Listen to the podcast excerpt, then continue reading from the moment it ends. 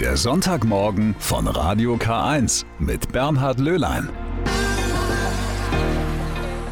So, jetzt ist er also da, der Sommer, nicht nur meteorologisch mit dem ersten Juni, sondern auch spürbar. Und darauf kommt es ja schließlich an. Jetzt beginnt die Zeit der großen Feste, wie am vergangenen Wochenende Rock am Berg bei Eichstätt. Dort war übrigens auch die Kirche vertreten. Wie und warum? Und Sie gleich in unserem ersten Beitrag am Sonntagmorgen mit Radio K eins. Dazu heiße ich Sie ganz herzlich willkommen. Die Kirche mischt aber auch noch an anderen Orten mit, so zum Beispiel bei der Landesgartenschau in Freyung oder auf dem Altstadtfest in Eichstätt. Das sind einige der Themen in der ersten Stunde. Rock on, hieß es am vergangenen Pfingstwochenende auf dem Elefantenbuckel. Der liegt am Blumenberg bei Eichstätt. Nach der langen Corona-Pause spielten rund fünfunddreißig Bands und D Js wieder auf dem Open Air am Berg. Zum ersten Mal gab es dabei auch eine Festivalseelsorge für die zumeist jungen Menschen. Harry Heckel hat sich die mal angeschaut. Beste Stimmung auf dem Open Air am Berg. Ausgelassen feiern die Besucherinnen und Besucher zu kerniger Rockmusik. Es wird getanzt und viel gelacht. Doch der ganze Trubel kann auch irgendwann zu viel werden. Dann benötigt man womöglich eine Auszeit. Und genau dafür gibt es jetzt das Wahrnehmungs- oder auf Englisch Awareness-Team. So Ann-Kathrin Scherbel, Jugendreferentin im Bistum Eichstätt. Wir sind auf jeden Fall immer da, wenn jemand ein Anliegen hat, jeglicher Natur, sei das jetzt einfach da zu sein, um zur Ruhe zu kommen, ein schnelles Getränk, also ein Wasser zu bekommen oder einfach auch ein Gesprächsanliegen. Wenn jemand ein Gesprächsanliegen hat, dann sind wir da, hören zu, versuchen dann natürlich auch gegebenenfalls weitere Hilfe zu vermitteln, wenn der Bedarf da ist, dass es da auch noch weitergeht mit dem Thema. Das Awareness-Team besteht aus Seelsorgern und Jugendreferentinnen der Diözese, Ehrenamtlichen der Malteser sowie Studentinnen und Studenten der Religionspädagogik der Katholischen Universität Eichstätt-Ingolstadt. Selbstverständlich wurden die Teammitglieder vor ihrem Einsatz entsprechend geschult. Thomas Rieger, Notfallseelsorger und Leitung des Awareness-Teams. Wir haben die Studierenden, aber auch die Malteser-Seelsorger so im Umgang mit Krisengesprächen geschult, aber auch, was macht es mit Menschen, die in Krisen sind, wie reagieren die? Also welche Reaktionen zeigen die plötzlich, die sie sonst vielleicht nicht zeigen? Und vor allen Dingen aber, was macht es mit mir als Festival-Seelsorgende? Äh, warum belastet mich vielleicht mal so ein Gespräch dann? Und damit ich nachher wieder gut rausgehe aus diesem ganzen Event. Für die angehenden Religionspädagoginnen und Pädagogen ist das Projekt Festivalseelsorge ein Teil ihres Schwerpunkts an der Uni. Dieser liegt in dem Fall auf der Jugendpastoral, so Professorin Doktor Simone Birkel, Dozentin für Religionspädagogik. Sie sollen eben hautnah an das Feld der Jugendlichen rangehen, in Form diesmal von Festivalseelsorge. Und da war es sehr klar, dass wir das als Uni nicht alleine stemmen können, sondern geeignete Kooperationspartner brauchen. Und da war das ein Glücksfall, dass die Jugendstelle der Diözese Eichstätt und die Malteser Pastoral sowieso an dem gleichen Thema dran sind und unsere Studierenden dann eben auch mit begleitet haben und in die Kooperation mit einbezogen haben. Für einige Studentinnen und Studenten, die an dem Projekt beteiligt sind, ist es der erste Einsatz als Festivalseelsorger. Deswegen ist es für sie auch etwas ganz Besonderes. Eine Mischung aus Spannung und Vorfreude. Marvin Schmiedl, Student der Religionspädagogik an der Katholischen Universität Eichstätt-Ingolstadt. Ich fühle mich soweit vorbereitet auf Eventualitäten, die so kommen können einfach, aber wie dann die Situation letztendlich ausschauen, das ist immer individuell und ich finde, es macht auch den Reiz eigentlich aus, dass die Leute so kommen, wie sie sind und auch wir so da sind, wie wir sind. Und so entwickelt sich das ganz natürlich und es ist eine wunderschöne Atmosphäre. Das Awareness-Team hat auf einem Festival wie dem Open Air am Berg durchaus seine Berechtigung. Die Gefühlswelt der Jugendlichen kann sich schließlich durchaus rasant ändern. Insofern finden es die Besucherinnen und Besucher des Festivals gut, dass es eine Seelsorge gibt. Super, weil das ist einfach einzigartig in Eichstätt. Ich finde es auch richtig schön, dass es sowas in Eichstätt gibt und mit der Seelsorge ist auch einfach super, wenn man ein Problem hat oder so, man kann immer herkommen. Also ich finde das mega, weil wenn man ein Problem hat oder so, dann kann man da hingehen und dann drüber reden und vielleicht geht es einem danach dann besser. Ja, ich finde das echt voll schön, man kann hier über alles reden und das ist so einzigartig. Das macht das Festival auch voll aus. Mit der Festivalseelsorge, organisiert vom Bistum Eichstätt, der Katholischen Universität und den Maltesern, sorgen die Veranstalter dafür, dass die Besucherinnen und Besucher das Festival und die Atmosphäre in vollen Zügen genießen können. Ganz nach dem Motto Rock on, aber sicher.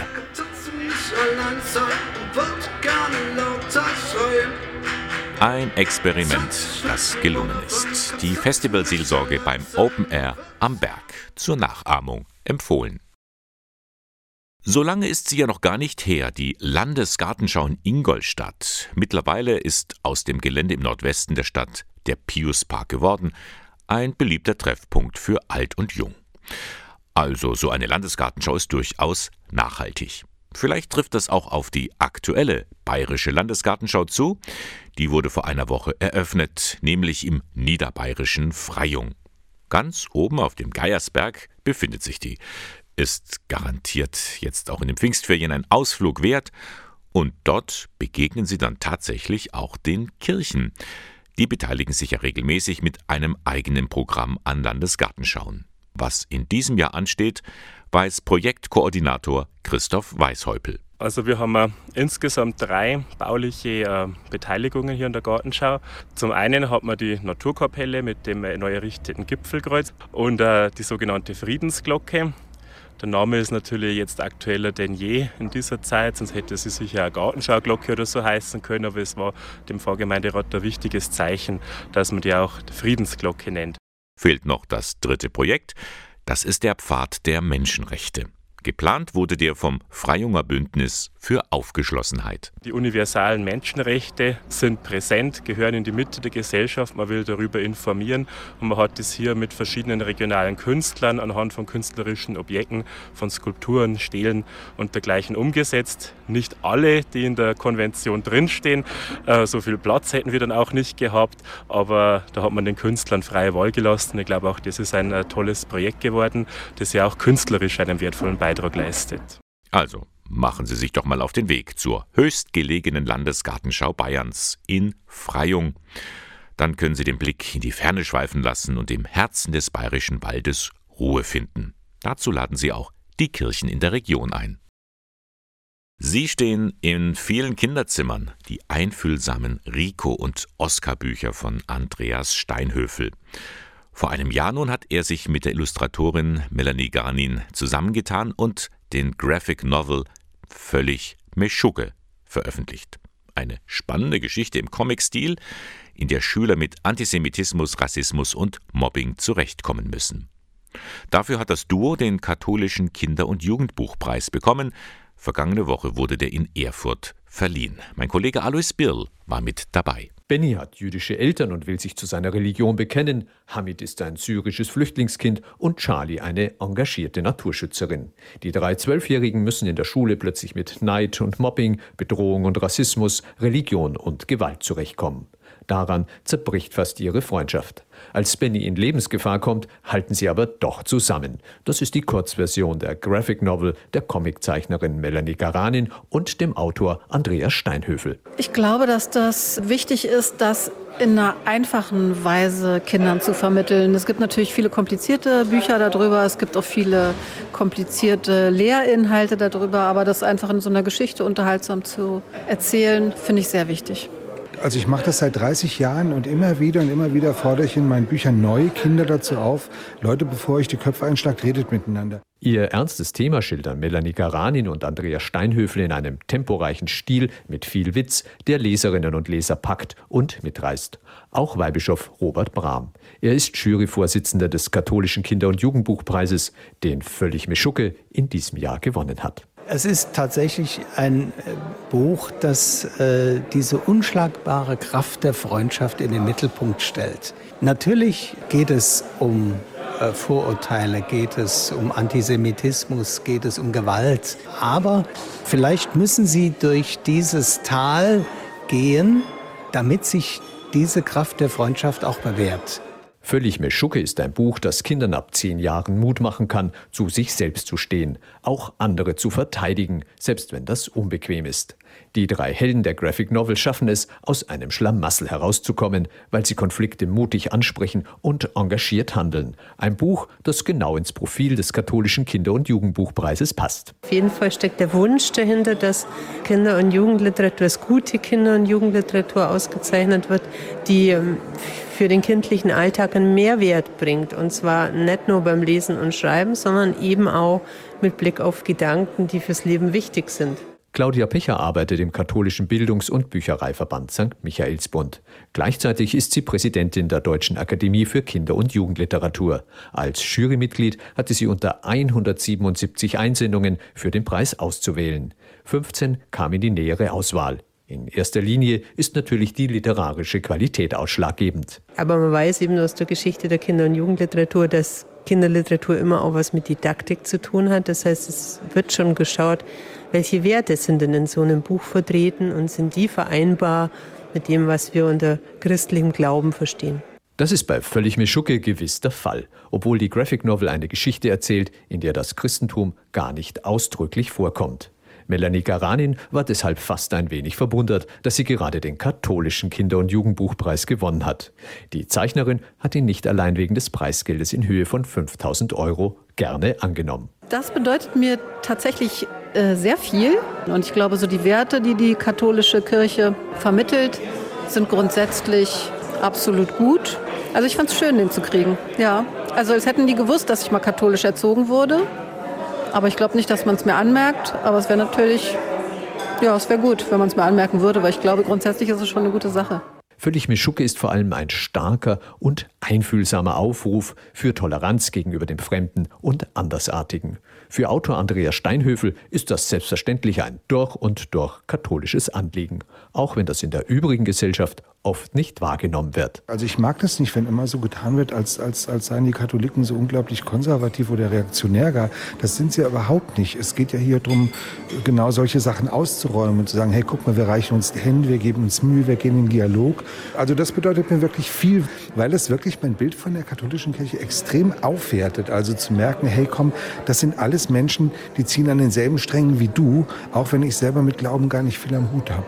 Offenbar sieht das der renommierte katholische Kinder- und Jugendbuchpreis gerade bei Andreas Steinhöfel genauso. Der bekannte Autor hat die Auszeichnung bereits zum zweiten Mal erhalten. Völlig Meschugge, der Comic von Andreas Steinhöfel und Melanie Garanin. Für Jugendliche ab zwölf Jahren ist erschienen im Verlag Carlsen. Er kostet zwanzig Euro. Jedes Jahr findet sie Anfang Juli statt, die Willibaldswoche. Am siebten Juli ist nämlich der Gedenktag des heiligen Willibald. Das war der Gründer der Diözese Eichstätt, damals im achten Jahrhundert. Und was wird da nun während der diesjährigen Willibaldswoche geboten? So einiges. Zum Beispiel einen Kinderchortag, Wallfahrten der Frauen und der Männer stehen auf dem Programm, die Ehejubiläare sind eingeladen. Höhepunkt ist sicher am Sonntag, zweiten Juli, das Willibaldsfest mit einem Gottesdienst auf dem Domplatz im Rahmen des Altstadtfestes. Hoffnung schöpfen, unter diesem Motto steht die Willibaldswoche, zu der lädt nun Bischof Gregor Maria Hanke ein in einer Videobotschaft. Der heilige Willibald war ein Mensch der Hoffnung.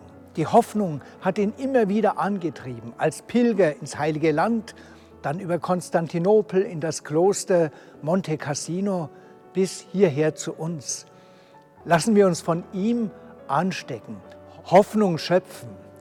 Unter diesem Motto feiern wir vom ersten bis neunten Juli unsere Willibaldswoche, zu der ich Sie ganz herzlich einlade. Kommen Sie nach Eichstätt, an den Ort des heiligen Willibald. Lassen Sie sich von seiner Hoffnung, die er bezeugte, anstecken. Also vormerken, vom ersten bis zum neunten Juli die Willibaldswoche in Eichstätt. Das ausführliche Programm finden Sie jetzt schon im Internet unter w w w punkt willibaldswoche punkt d e. Irgendwie hat man derzeit den Eindruck, wir rasen von einer Krise in die nächste. Egal ob Ukraine-Krieg, Energieengpass oder Corona, in den vergangenen Jahren, da hat sich ganz schön was angesammelt. Gut, wer da eine Strategie hat, um mit solchen Dingen umzugehen. Bei kleineren Krisen versuche ich erstmal tief durchzuatmen und etwas anderes zu machen. Und bei größeren Krisen versuche ich einfach im Gespräch, mich zu beruhigen. In Krisensituationen hilft mir das Gym und das Schlafen. Dann gehe ich raus, gehe spazieren in der Natur und lasse mir einfach mal den Wind durch den Kopf wehen oder ich setze mich an die Nähmaschine. Nähmaschine, warum nicht? Was auch helfen kann, um Krisen zu überwinden oder leichter zu überstehen, das ist der Glaube, sagt Psychologin Anjeli Goldrian von der Ehe-, Familien- und Lebensberatung im Erzbistum München und Freising. Das heißt, der Einzelne erlebt sich nicht so isoliert, sondern ist geborgen in der Liebe Gottes. Und deshalb ist es therapeutisch betrachtet eine ganz wertvolle Geschichte. Also gerade so ein positives und liebendes Gottesbild kann eine ganz, ganz wichtige Prophylaxe für seelische Gesundheit sein. Natürlich ist der Glaube kein Selbstläufer. Also ich kann die Verantwortung nicht einfach so abgeben. Also die Eigenaktivität ist schon notwendig, um durch so eine Krise zu kommen. Aber man kann, ich möchte fast sagen, mit einem starken Partner oder mit einer starken spirituellen Partnerin an der Seite, also mit Gott im Hintergrund, einfach leichter durch diese Krise schreiten. Und bei der Krisenbewältigung hilft vielen auch, sich mal zurückzuziehen und einfach zu beten. Die Erfahrung hat Anjeli Goldrian auch in ihrer Beratung schon gemacht. Es ist definitiv etwas, was die meisten von uns beruhigt. Das heißt, wir haben über das Gebet, über die Meditation einen Einfluss, auch unseren Körper in eine andere Schwingung zu versetzen, in einen anderen Zustand zu versetzen. Und ganz viele Menschen kennen das eben oder haben ganz automatisch den Impuls, wenn es schwierig wird, wenn es haarig wird, zu beten. Selbst die, die von sich selbst behaupten, nicht gläubig zu sein. Und eine gute Nachricht für alle, die gläubig sind: Der Glaube hilft nicht nur, um Krisen zu bewältigen, er macht uns auch widerstandsfähiger. Also es gibt einen Zusammenhang zwischen Glauben und Resilienz, also Widerstandskraft. Das heißt, zwar auf der einen Seite nicht, dass uns Schicksalsschläge erspart bleiben, die können jeden von uns treffen, aber wie ich damit umgehe, kann einfach einen ganz großen Einfluss haben, wie ich diesen Schicksalsschlag erlebe, also wie sehr ich darunter leide. Übrigens, das haben viele Studien bewiesen, der Glaube hilft tatsächlich und gläubige Menschen leben mitunter auch glücklicher. Wer in diesen Tagen eine schnelle Erfrischung sucht, der ist am Eichstätter Kneippbecken goldrichtig. Gerade viele Touristen, die in Eichstätt Station machen, schauen dort vorbei, beim Ritter von Hoferweg, direkt an der Altmühl. Am Eingang der Anlage erklärt ein Schild, wer Sebastian Kneipp war und was es mit seinem Konzept auf sich hat. Mein Kollege Fabian Gentner hat sich vor Ort umgehört und mit einer wahren Kneipp-Expertin gesprochen. Edeltraud Mayer ist eine zertifizierte Kneipp-Gesundheitstrainerin. Ist das kalt. Ich bin heute hier am Kneippbecken in Eichstätt und bin nicht der Einzige. Hier ist ganz schön was los. Sind Sie gezielt hergekommen oder haben Sie das Kneippbecken zufällig entdeckt? Ich wusste, dass es hier eine Kneippanlage gibt, deshalb haben wir es jetzt gesucht. Wir waren auf der Willibaldsburg und jetzt haben wir uns gesagt, zur Abkühlung gehen wir mal ans Kneippbecken und danach zum Eisessen. Am Eingang war so ein Schild auf Augenhöhe. Haben Sie das durchgelesen? Upsi, nein. Was steht da drauf? Nee, gar nicht. Nein, überhaupt nicht. Da muss wahrscheinlich was draufstehen mit äh, Warnhinweisen oder sowas. Kennen Sie denn das Kneipp-Konzept? Sagt Ihnen das was? Ich habe mal von dem Pfarrer Kneipp, ich glaube, Pfarrer Kneipp, der, das habe ich mal im Fernsehen gesehen. Nicht so, muss ich ehrlich gesagt sagen, nein. Offensichtlich ist Kneipp hier relativ unbekannt. Frau Mayer, können Sie uns ein bisschen auf die Sprünge helfen und uns erklären, wer Kneipp denn war? Kneipp lebte im neunzehnten Jahrhundert. Er hat sich im feuchten Keller die Tuberkulose zugezogen. Und Tuberkulose, neunzehnten Jahrhundert, war ein Todesurteil. Durch Zufall entdeckte er ein Büchlein mit dem Titel »Die Wirkung des Wassers auf die Leiber der kranken Menschen«. Und in diesem Büchlein fand er Parallelen seines eigenen Lebens oder Zustandes, sodass er die Wasseranwendungen an sich vorgenommen hat. Und durch das kalte Wasser hat er die Selbstheilungskräfte so aktiviert, dass er halt die Krankheit überwunden hat. Kneipp hat dann vor allem in Bad Wörishofen gewirkt und allein vom Prinzip der Nächstenliebe hat er halt den Menschen geholfen, denn er hat dort dann als Priester gewirkt. Was hat es denn jetzt mit dem Waten im Wasser genau auf sich? Wird dem Körper durch kaltes Wasser Wärme entzogen und durch warmes Wasser Wärme zugeführt, so muss er selbst aktiv werden. Und dieses Aktivwerden besteht in der Mehrdurchblutung. Wenn was durchblutet ist, in diesem Organ ist Leben. Es wird immer der Kreislauf angeregt. Es wird immer der Stoffwechsel aktiviert. Wenn man jetzt Kneipp hört und irgendwas damit verbinden kann, dann ist es meistens diese Wasseranwendung. Aber das umfasst ja viel mehr, oder? Ja, natürlich. Der Kneipp hat gesagt, benutzt das Wasser, es wird euch ein verlässlicher Freund sein. Aber damit ihr gesund bleibt, sollt ihr euch bewegen. Dann das dritte Element beinhaltet die Ernährung. Und dann hat er gemeint, alles was wir brauchen, hat uns doch die Natur geschenkt. Das fünfte Element, das hat er eigentlich über alle vier Wirkungsbereiche gestellt, das wäre die Lebensordnung. Jetzt habe ich viele Leute gefragt, warum sie denn hier sind, und ganz oft kamen, ja, wir wollen uns erfrischen. Niemand hat das Schild, was hier am Eingang steht, gelesen. Wie finden Sie das denn, dass die Leute herkommen und sich eigentlich nur erfrischen wollen? Ja, das ist wunderbar. Allein das subjektive Empfinden nach dem Wassertreten, also das ist herrlich. Meine Frau hat es gerade gesagt, sie würde hier jetzt stundenlang verbringen wollen. Das tut den Füßen auch nochmal ganz andere Sinne ansprechen und das tut gut. Das ist wie eine Massage. Das sehe ich ganz genauso. Deswegen wage ich mich jetzt nochmal in das kalte Nass und drehe noch ein, zwei Runden. Fabian Gentner am Kneippbecken in Eichstätt zusammen mit Edeltraud Mayer. Und die können Sie persönlich erleben. Am kommenden Samstag, zehnten Juni, bei einer Pilgerwanderung nach dem Gesundheitskonzept von Kneipp. Der Weg führt von Wellheim nach Eichstätt. Edeltraud Mayer stellt dann auch das Fünf-Säulen-Konzept vor, von dem sie eben erzählt hat. Und klar, am Ende gibt es die Erfrischung am Kneippbecken in Eichstätt. Die Wanderung in der Reihe Samstagspilgern dauert fünf bis sechs Stunden, Kostenpunkt zwölf Euro pro Person. Darin ist auch der Transfer von Eichstätt nach Wellheim enthalten, denn der Treffpunkt ist am kommenden Samstag um zehn Uhr am Stadtbahnhof Eichstätt. Weitere Informationen gibt es im Internet unter pilgerstelle eichstätt punkt de. Von Pietenfeld über Ingolstadt und bei Gries bis Kipfenberg und Rohrbach, aber auch in Nürnberg, Bamberg oder Passau, da erklingen sie, die Orgeln aus der Werkstatt der Familie Bittner. Im achtzehnten Jahrhundert begannen die Bittners in Mittelfranken ihr Unternehmen aufzubauen. Ab achtzehnhundertsiebenundneunzig war Eichstätt der Produktionsstandort. Das sogenannte Bittner Anwesen in der Antonistraße beherbergte den Betrieb. Dieser besonderen Familiengeschichte ist nun eine Ausstellung gewidmet im Jura-Bauernhof-Museum in Hofstetten. Melanie Arzenheimer hat sie für uns besucht. So klingt die Königin der Instrumente in der Kirche Sankt Andreas in Weigersdorf. Und so in der Maria-Hilf-Kapelle in Eichstätt am Kappelbuck. Das hier wiederum wäre die Orgel aus der Aula des Eichstätter Gabrieli-Gymnasiums.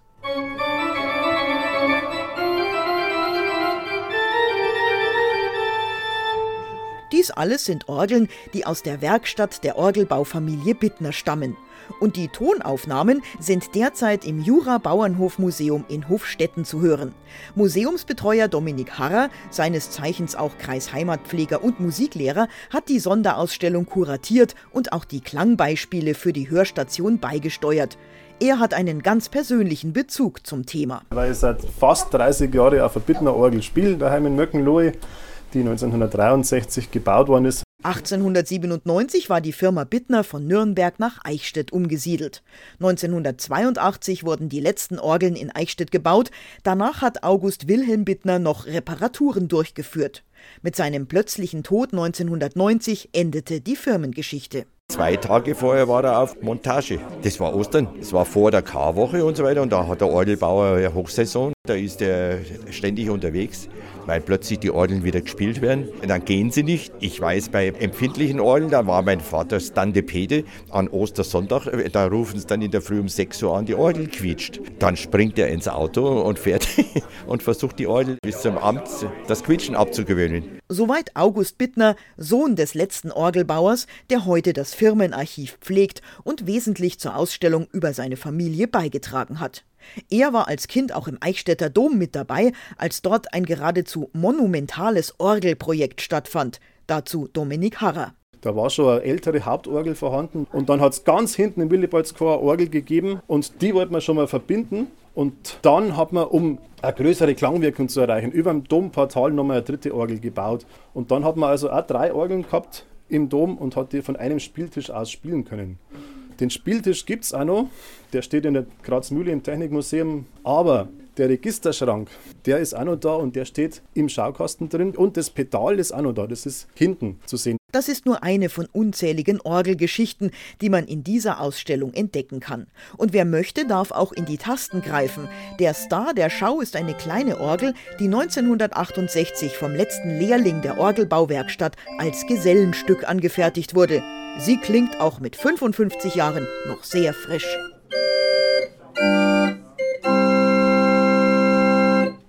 Die Sonderschau. Firma Bittner, Orgelbaukunst aus Eichstätt. Die können Sie noch bis zum fünfzehnten Oktober sehen im Jura-Bauernhof-Museum in Hofstetten. Vorhin haben wir ja noch von den Orgeln der Familie Bittner gehört. Eine davon befindet sich auch im mittelfränkischen Sankt Veit, direkt beim Brombachsee.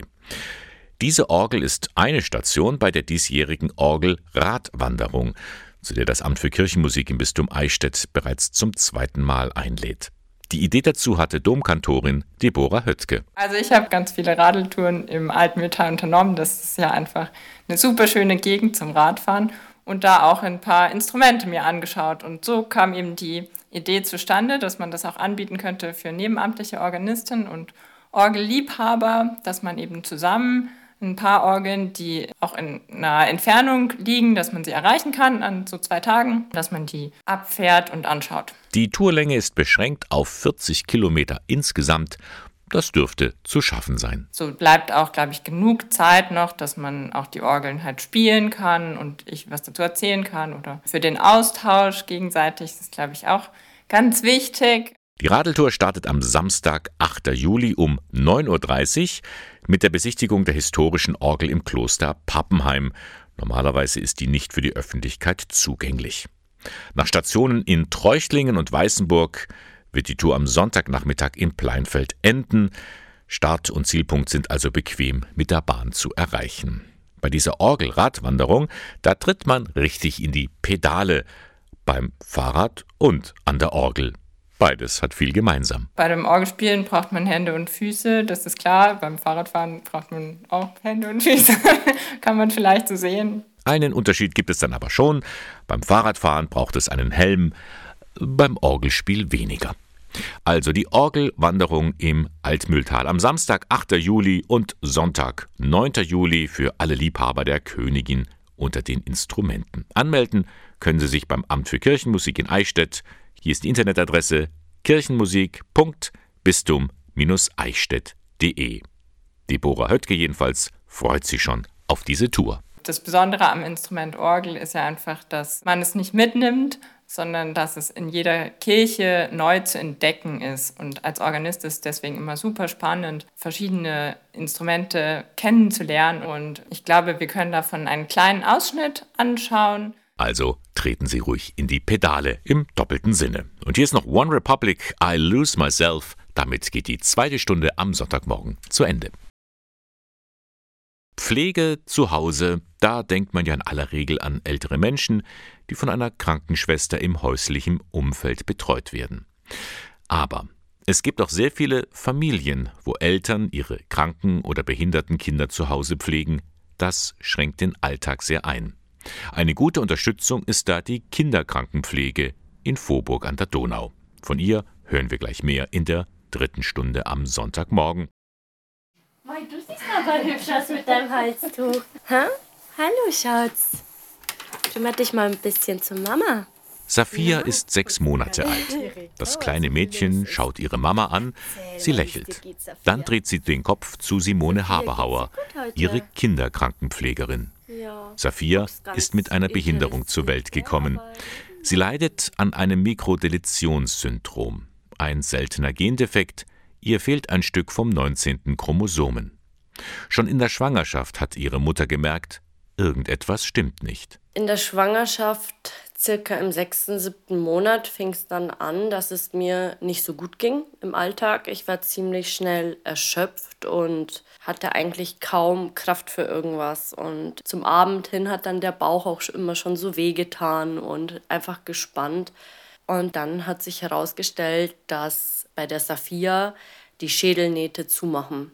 Da wussten wir dann schon, okay, das Kind wird wahrscheinlich nicht ganz gesund zur Welt kommen.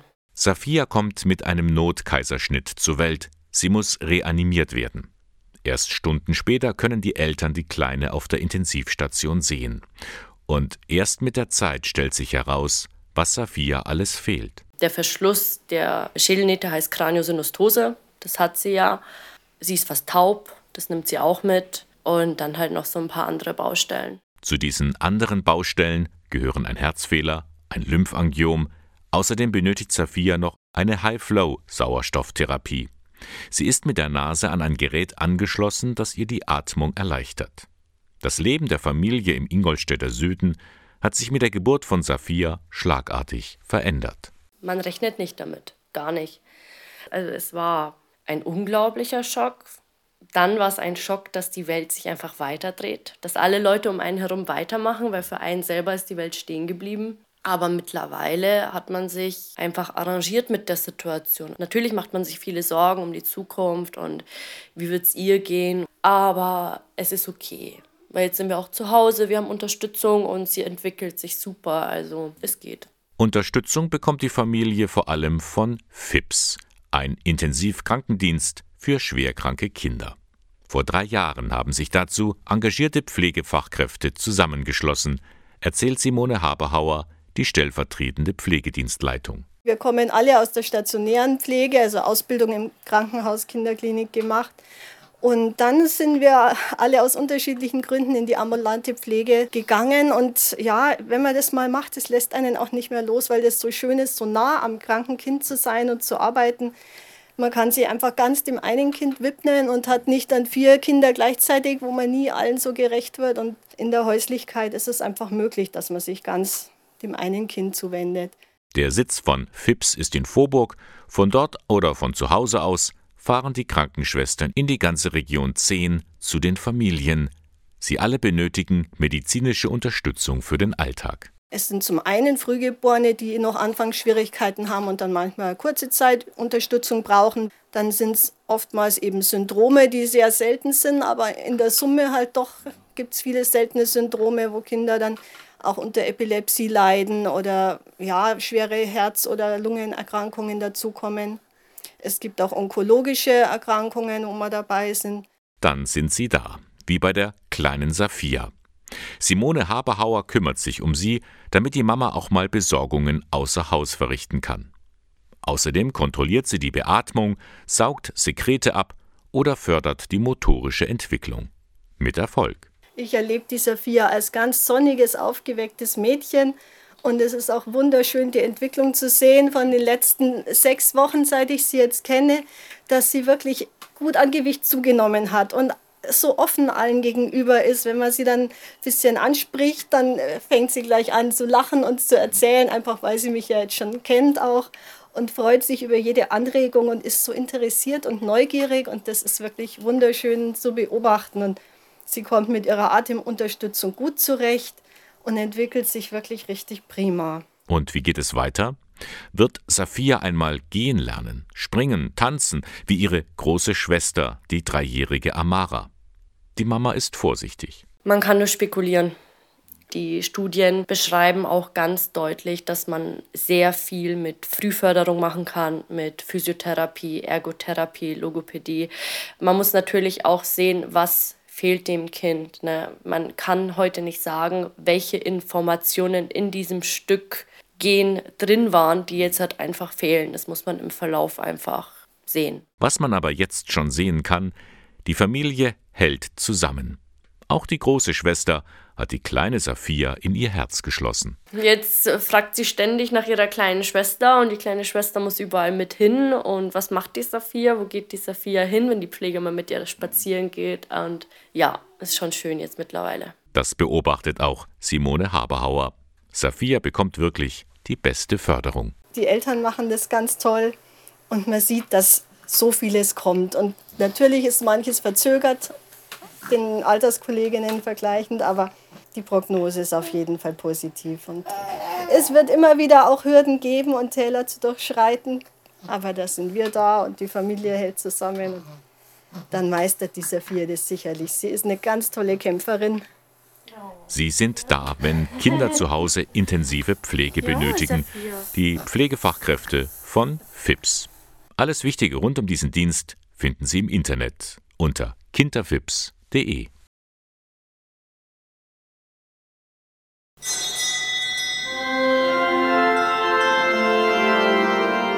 So beginnt der Gottesdienst in einer katholischen Kirche jeden Sonntagmorgen.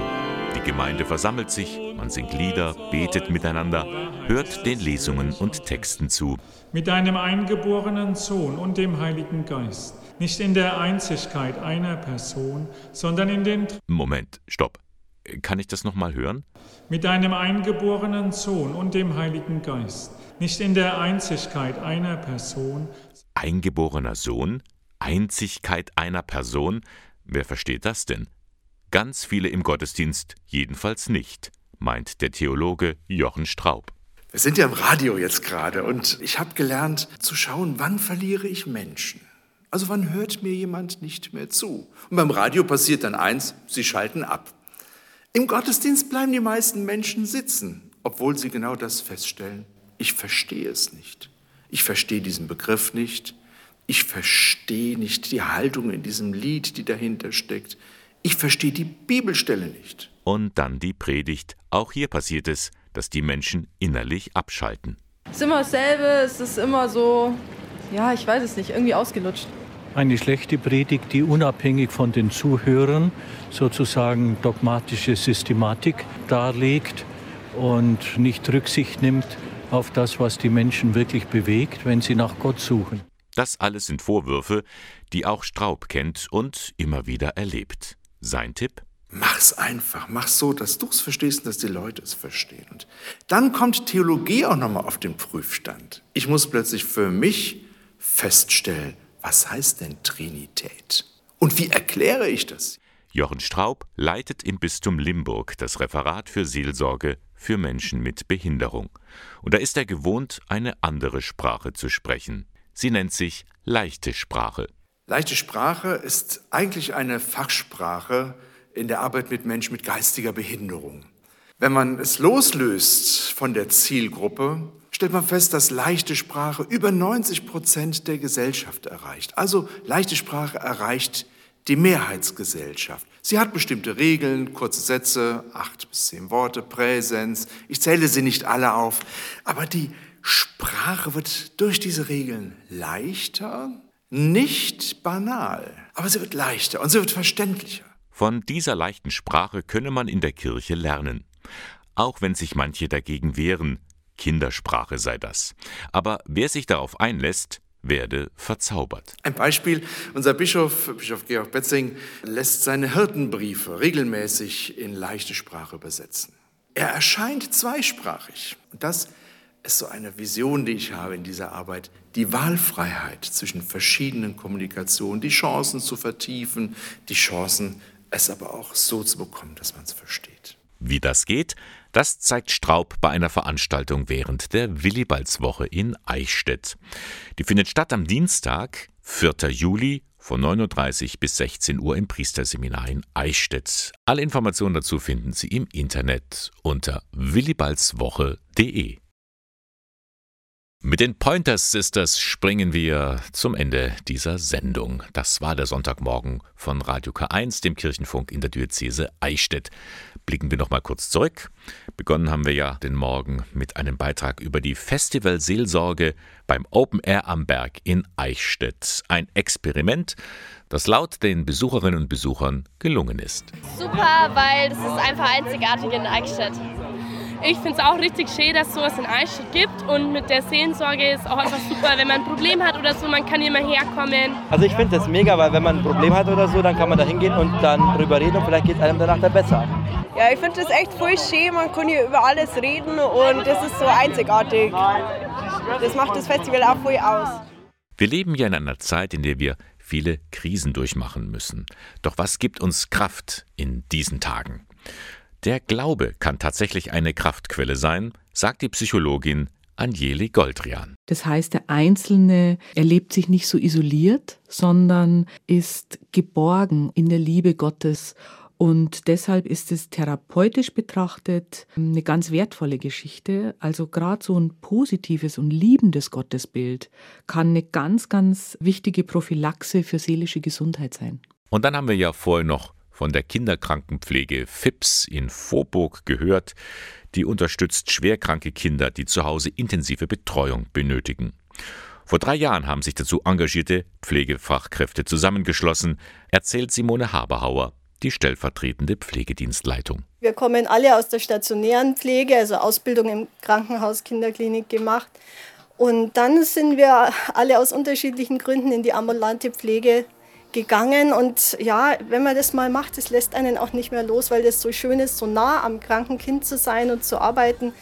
Man kann sich einfach ganz dem einen Kind widmen und hat nicht dann vier Kinder gleichzeitig, wo man nie allen so gerecht wird. Und in der Häuslichkeit ist es einfach möglich, dass man sich ganz dem einen Kind zuwendet. Auch das ein Thema heute im Sonntagmorgen mit Radio K eins. Können Sie alles nochmal im Internet in Ruhe nachhören unter w w w punkt radio k eins punkt d e. Und das war's für heute. Moderation und Redaktion der Sendung Bernhard Löhlein. K eins finden Sie in Eichstätt in der Luitpoldstraße zwei. Ihnen noch einen schönen Sonntag. Bis zum nächsten Mal. Ihr Bernhard Löhlein.